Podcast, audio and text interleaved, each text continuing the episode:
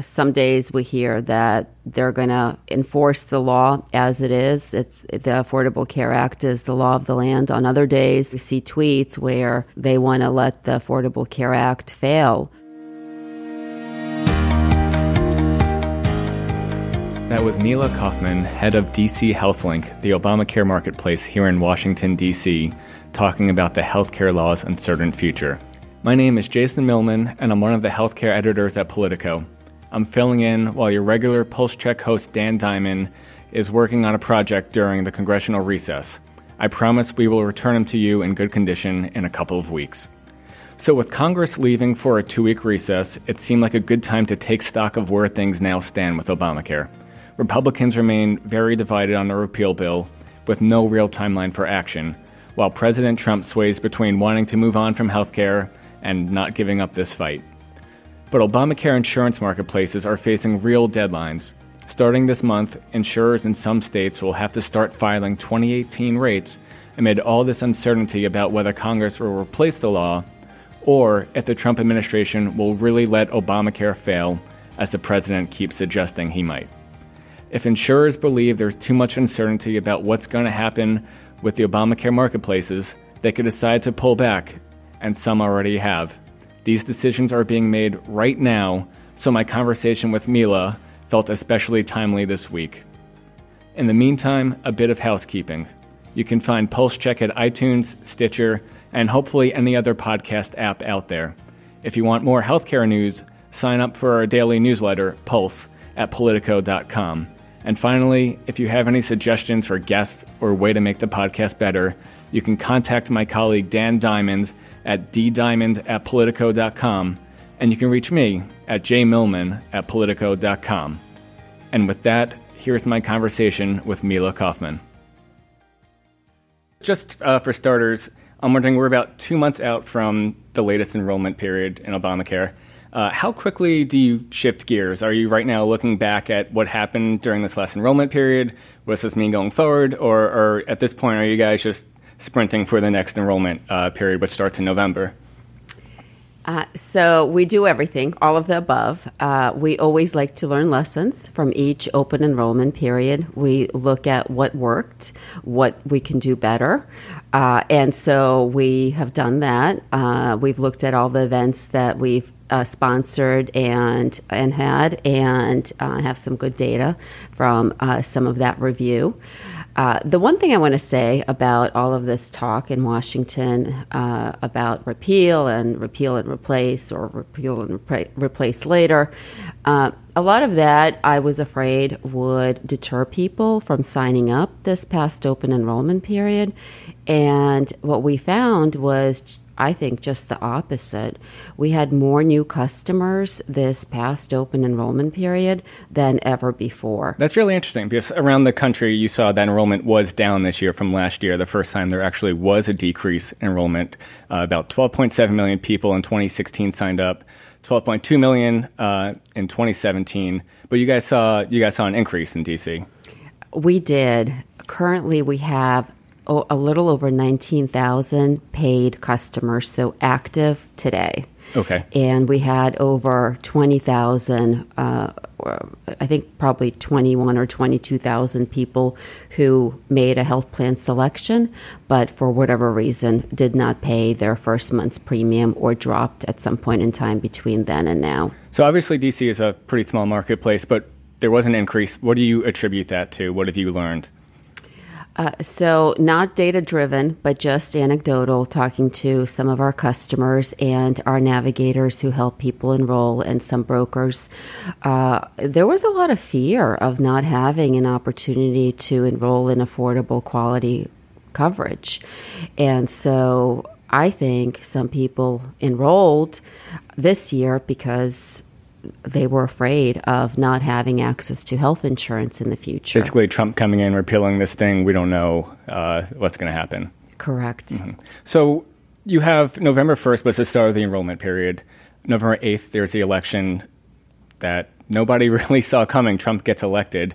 How did that change your enrollment strategy? Was there like a break glass in case of Trump plan? You know, uh, was there any sort of shift into you know how you change your your outreach? We really didn't have a shift in our approach. Uh, thanks to the Affordable Care Act, more than 96% of DC residents now have health coverage, either private health insurance or public insurance called Medicaid. And so for us, the strategy has always been how do we find the hardest to reach remaining uninsured? And that's what we continue to focus on. Uh, we uh, held events uh, that worked uh, very well in prior years, and we tried a couple of new things to see if those will work in getting people to enroll. But our strategy really didn't change. The only thing we did different was we put a message on our website essentially saying that uh, the outcome of the election has no impact on people's ability to enroll in affordable health coverage. So that's really the only thing we did different. How much were you getting that question from people? You know, uh, there's this election, there's repeal talk. You know, how how much were you hearing that from uh, from folks you were talking to? So most of the questions came from reporters. um, We're annoying that way. uh, a few questions came from our customers, uh, but most people saw the opportunity to enroll or, or shop for a new plan if they weren't happy with what they had before, and and people enrolled. So stepping back a little bit, uh, we're in the middle of a at the start of a two week congressional recess. Republicans left without really agreeing, no real timetable for what they might do on repeal. Uh, you have the president out there saying, "Well, maybe we'll let the law feel, fail on its own, um, and then we'll come back and do something." Um, so, you know, the buzzword that we hear is uncertainty. What's that looking for you in day to day in your talks with uh, insurers? In your talks with providers? Um, you know, how are you accounting for that as you're planning for the next enrollment period? Because there will be an enrollment period in November. Um, so how, how are you planning for that? So um, all of this talk the uncertainty that it's creating is uh, is quite significant, and it's not only uncertainty for the insurers uh, who have to make decisions for next year. And you know well that insurance companies don't like uncertainty; they need predictability. They need to uh, f- know what the rules are so they can figure out whether they can do business in a particular state. Uh, so that uncertainty has been detrimental and um, just reading uh, news headlines, two insurance companies are pulling out of Iowa. Uh, and it wouldn't surprise me if other insurance companies in other states made similar decisions because of the uncertainty. You can't stay in business as an insurance company with uncertainty. You need predictability. So that impact is devastating uh, on the insurance industry. And in some areas, people will lose access to private health insurance altogether, not even through marketplaces, but there won't be any insurance company left if this uncertainty continues. I think this is a really good time for this conversation um, because, yes, the next enrollment period is in November, but as you point out, insurers are planning this stuff right now. Uh, so in DC, what, what is the deadline that they have to submit whether they're going to do plans for 2018? May 1st. May 1st, okay. And in a lot of states, it's coming up this month, it's coming up next month. I think June might be the latest deadline. So these are insurers, you know, insurers have to decide whether they're in or out for 2018. Uh, the marketplace in DC this year has two insurers, right? In the individual marketplace, there's CareFirst and Kaiser Permanente. Correct. What are your conversations like with these insurers right now? Um, do they have they committed for 2018? Uh, well, anything could change, and um, uh, both Kaiser and CareFirst uh, have plans to submit their rate filings and their form filings, their products for next year.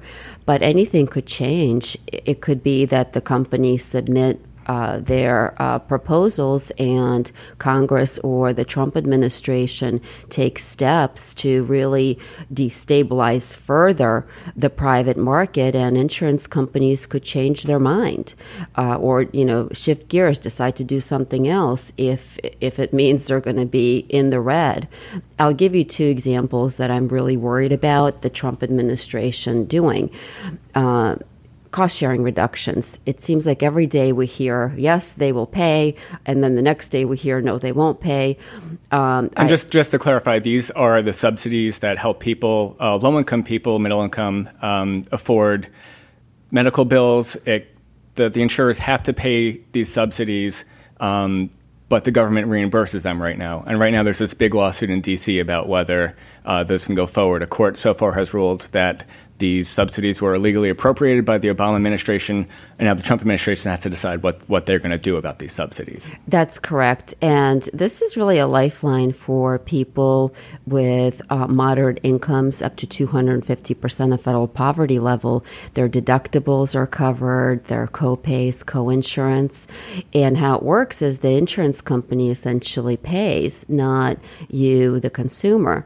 And the insurance companies expect to get reimbursed and these cost sharing reductions are worth about $7 billion to the insurance industry. And not getting paid by the federal government, not getting reimbursed for that, could put some of the smaller insurers in the red and make them insolvent. Uh, so, so if the insurer said to you, um, CareFirst, Kaiser Permanente, had they said to you, if these subsidies are gone, then then we're gone? Uh, so, uh, not quite, mm-hmm. but they're very concerned, and I know insurance companies in other states are very concerned. Uh, the other big concern for all insurers is whether or not the Trump administration will enforce the individual responsibility requirement, otherwise known as the individual as mandate, man- which cor- is the nastier version of that. Correct, uh, and and so there have been mixed messages out of the Trump administration, and when you build your rates, you make certain assumptions that a certain number of healthy people will enroll because there is that tax penalty if they don't enroll. So if the Trump administration decides not to enforce that, it really becomes very hard to set premiums for next year. There's a big discussion, at least uh, I'm sure everywhere in healthcare, but within Politico, you know, what does the Trump administration want to do? Because he, he swings from one day saying, you know, we're going to let this law fail uh, at the same time, they have this market stabilization rule out there. Um, I'm, I'm curious, you know, on this stabilization rule, it does a few things. Uh, it shortens the enrollment period. Uh, it tightens the special enrollments for people who try to sign up outside the standard enrollment window. Uh, it makes it harder to enroll if you might have some outstanding premium payments. Uh, in your view, does this rule help shore up the marketplaces? Does it erase um, to any extent any of this uncertainty? It would do just the opposite. I call it the market destabilization rule. I can give you an example just looking at some of our data. And you mentioned that under the proposed rule, uh, uh, consumers would have to pay back premiums if they lost their coverage in the prior year because they didn't pay their premiums. Uh, and so we were looking at our data for consumers who were uh, who lost their coverage due to termination of coverage because they didn't pay their premiums. Well, 42% of those people are ages 26 to 34 the year old. The healthy customers. The healthy and young customers. Can you imagine if I have to say 20 to a 26 year old, you can't enroll during open enrollment because you owe your insurance company hundreds or maybe thousands of dollars in premiums and you have to essentially go uninsured. 26 year olds, most of the time, don't have thousands of dollars in their bank account to pay back an insurance company for coverage they actually didn't have because it was terminated. Uh, and so those kinds of things have uh, will completely destroy the market here, given our age demographic and how many healthy people we have participating. When you make it harder for people to enroll, generally, the impact is if you're healthy and young, you're not going to jump through new hoops to get enrolled if you're sick and you and you need that coverage, you're going to do whatever it takes to get enrolled. So at the end of the day, the risk pool you'll end up with will be older and sicker because you'll make it very hard for young people who are healthy to get enrolled. So, it's a state run marketplace, you're one of about, I think, 13 states that um, are running their own marketplaces. Um, the rest are deferring to healthcare.gov, the federal exchange. Um, are you at all could you at all be insulated by anything that the Trump administration might do? Um, you know, say say he gets the mandate. Are there discussions in D.C. Um, even about how do we retain some of uh, Obamacare's features, even if the federal government uh, guts them? Uh, yes, so we are locally operated, locally managed, and that does give us a level of protection that people in states that rely on the federal marketplace may not have, and certainly in some cases don't have. Uh, we have a, a, group of stakeholders we've been working with, very diverse, includes a health plan, brokers, physician groups, hospitals, consumer advocates, uh, very diverse. And we've been having discussions about what can we do here locally to make sure that DC residents and businesses don't lose their health care and the kinds of protections we would need to put in locally in case something happens at the federal level. Uh, and we plan to come up with some policy interventions to propose to local lawmakers to consider. We are waiting to see what the federal regulations look like. And certainly, up until two weeks ago, we were also waiting to see what the federal legislative process would, uh, would yield. Um, we know that we have to go back and fix some of the consumer protections that exist. Just like with any federal law, uh, when states pass um, similar protections, you go back every year and you tweak for technical mm-hmm. reasons.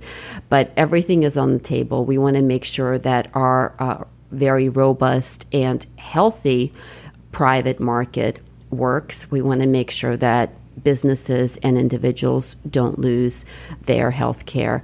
And there's a lot of commitment from local policymakers, including our mayor, to make sure that DC residents are protected. Are you talking with other states too, uh, other Obamacare friendly states that uh, you know set up their own marketplaces about uh, how they're reacting, uh, what what their strategy is, uh, whether they're looking at you know form of state subsidy. I'm wondering what sort of uh, collaboration there might be among these states. Yes, we, we talk to colleagues uh, in other states all the time, including uh, uh, Republican led states with state based marketplaces, and we share ideas. Certainly, um, everything is on the table local dollars to help stabilize risk pools. Here, uh, I forgot to mention that uh, there's discussion about uh, what to do with uh, with some surplus revenue, and uh, and Chairman Gray of the Health Committee locally mentioned that he would like to set aside up to 150 million dollars in case Medicaid expansion is impacted by Congress, as well as to help people afford private coverage. So everything is on the table, including financial help for people people. What are your interactions like these days with HHS? I'm curious because it's obviously a very different administration with a very different outview on uh, the healthcare law. So, I mean, are they are they cooperative? Uh, is there, you know, do you notice any kind of difference with this changeover?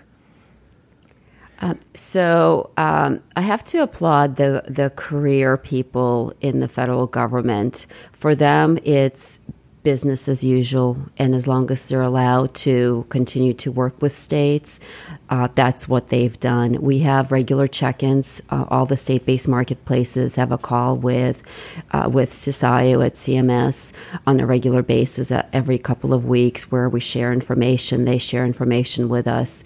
Uh, so for us, we haven't felt um, a drastic change.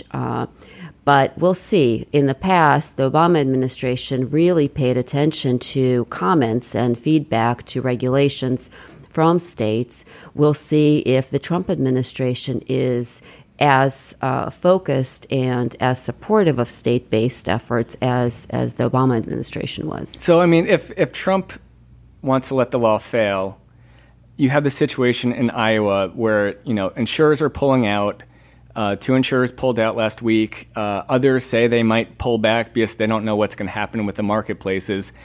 How active should the Trump administration be to make sure in these counties um, or even states where there might not be an insurance plan? Uh, how active should they be to, to, to make sure that there's going to be an option? Or could they just look at that state and say, Obamacare is failing, we gotta, we gotta fix this now, we gotta repeal it?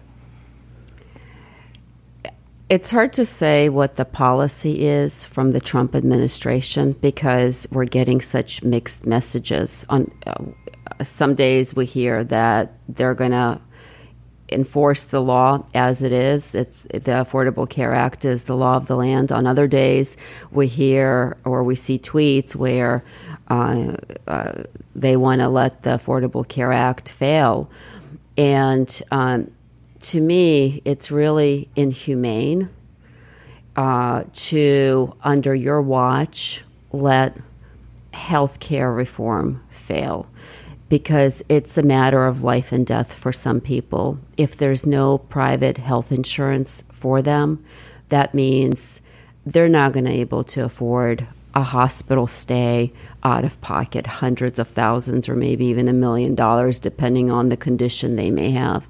That's not something most americans can afford. We need private health insurance to help us stay alive and to access medical care. So i think it's inhumane to uh, to let the law fail and i also think it's a lack of leadership. Uh, with that said uh, they can do simple things to stabilize the law. Even if they don't want to expand the law, they can still take steps to stabilize it. What would those steps be? Pay cost sharing reductions, enforce the individual mandate, uh, don't do regulations that in some states will destabilize insurance markets. Stop talking about repeal and replace that is very destabilizing. Changing changing gears a little bit, I want to talk about a little bit about the experience in uh, in the DC marketplace, um, and it is the congressional exchange. So I imagine uh, uh, podcast listeners might be particularly interested in how things are going here. Um, so you, you have two insurers offering that, that have been offering coverage on the individual marketplace. It started with four, right? Um, so on the small group side, we have three United companies, two Aetna companies, we have Kaiser, and we have CareFirst. And we offer 151 different products uh, to small businesses. Uh, in, uh, we started with um, two United companies, and uh, I think it was last year or the year before another United company came in. So on the small group side, we we've grown the number of companies we offer products from. And the individual side? And on the individual side, the first year Aetna participated. Um, it uh, their their products were priced higher than CareFirst and Kaiser, and so they weren't really able to compete the way they wanted to. Uh, in the first year, I think they had 400 customers, and you can't support a whole product line with 400 customers. So they made a business decision to not uh, offer products on the individual side. Now they're still offering products on the group side. They're, we have two Aetna companies on the group side. Um, I guess how much give and take is there? Uh, with other companies who, who might be looking at this market? So the, we have the entire individual market. Everything is uh, sold through DC HealthLink. We're the sole distribution channel. So there's nothing outside of the marketplace mm-hmm. uh, in DC, which is different um, than in other states. Uh, our individual market is about 19,000 people. It's very hard to attract insurance companies to compete uh, for a, a, few thousand, perhaps, covered lives. It's a huge investment of capital for insurance companies to come in into a market. They have to build networks, uh, they have to develop uh, broker relationships, um, and and perhaps even deploy new administrative systems.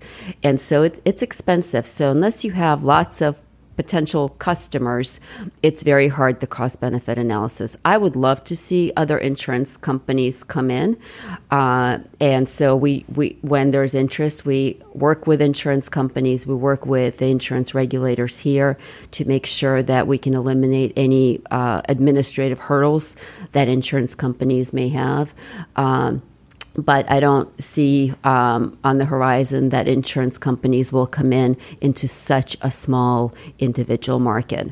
On the small group side, uh, we currently have about 67,000 people covered through small businesses here. About 11,000 of them are, uh, are congressional clients, uh, uh, people who work on the Hill, as well as district offices.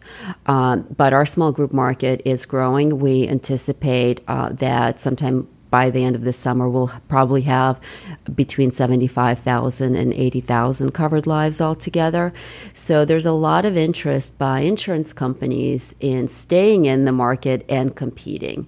We also have very good demographics. Both our individual market and small group market has a significant portion of younger people, the 26 to 34 year olds, which is really important because if you don't have a healthy mix of older and younger people, if you just have older people, the chances are your risk pool is a lot more expensive because as we age, we all have more medical needs. Right. I think a lot of states would be jealous maybe to have DC's demographics. Um, definitely younger and more millennial uh, customers. Um, well, I don't know uh, if you've been to any of our events, but we do a lot of targeted events during open enrollment, um, and we go where younger people are. So we go to bars and nightclubs uh, at 2 a.m. dinner at Denny's.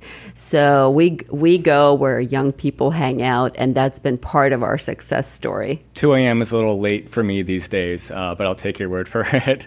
Um, I mean, that's that that's the that's been the problem though with the laws in other states that they haven't uh, been able to attract these younger customers. Um, and the, you know the effect is higher premiums, uh, and, basically. And so I have a solution for that. For a lot of our twenty-some year olds, it's all about affordability.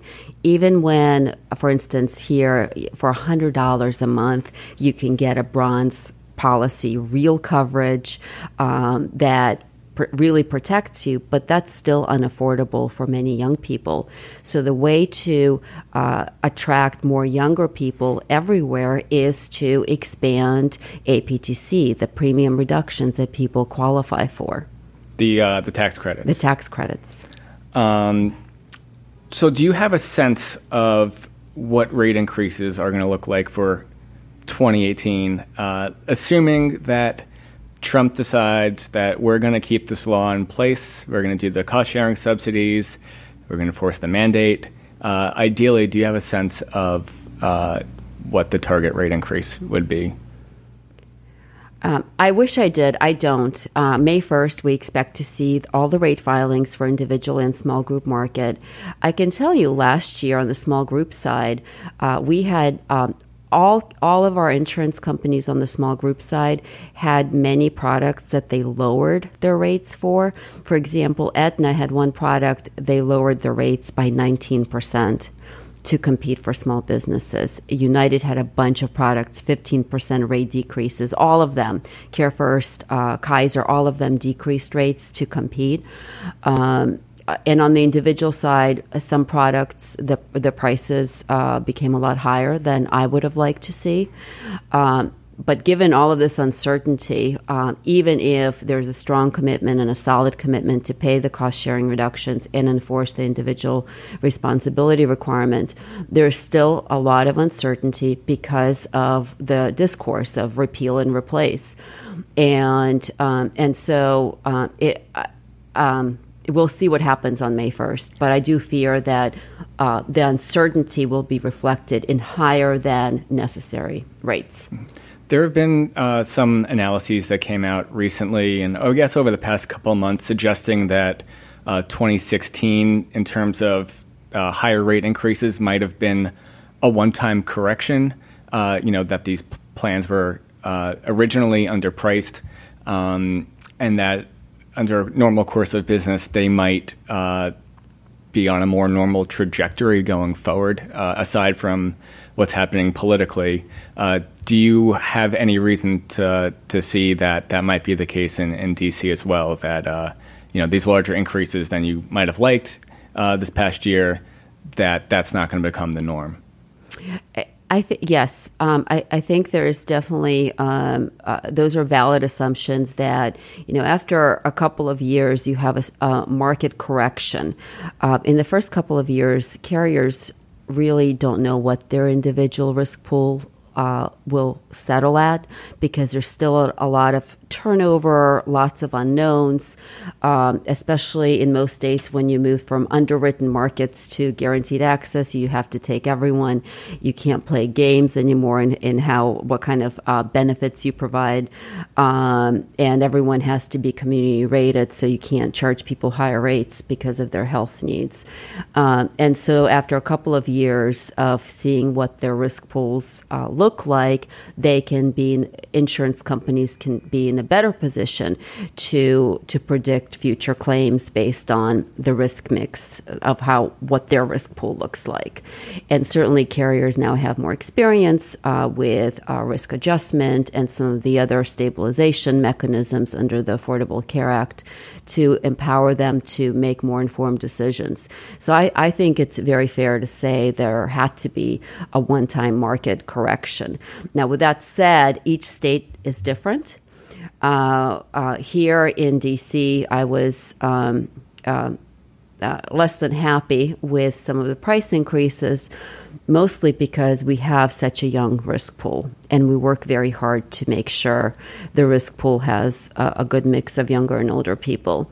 Uh, and so I was disappointed to see that. So I'm hoping next year's rates uh, will be better, but that will depend on the Trump administration.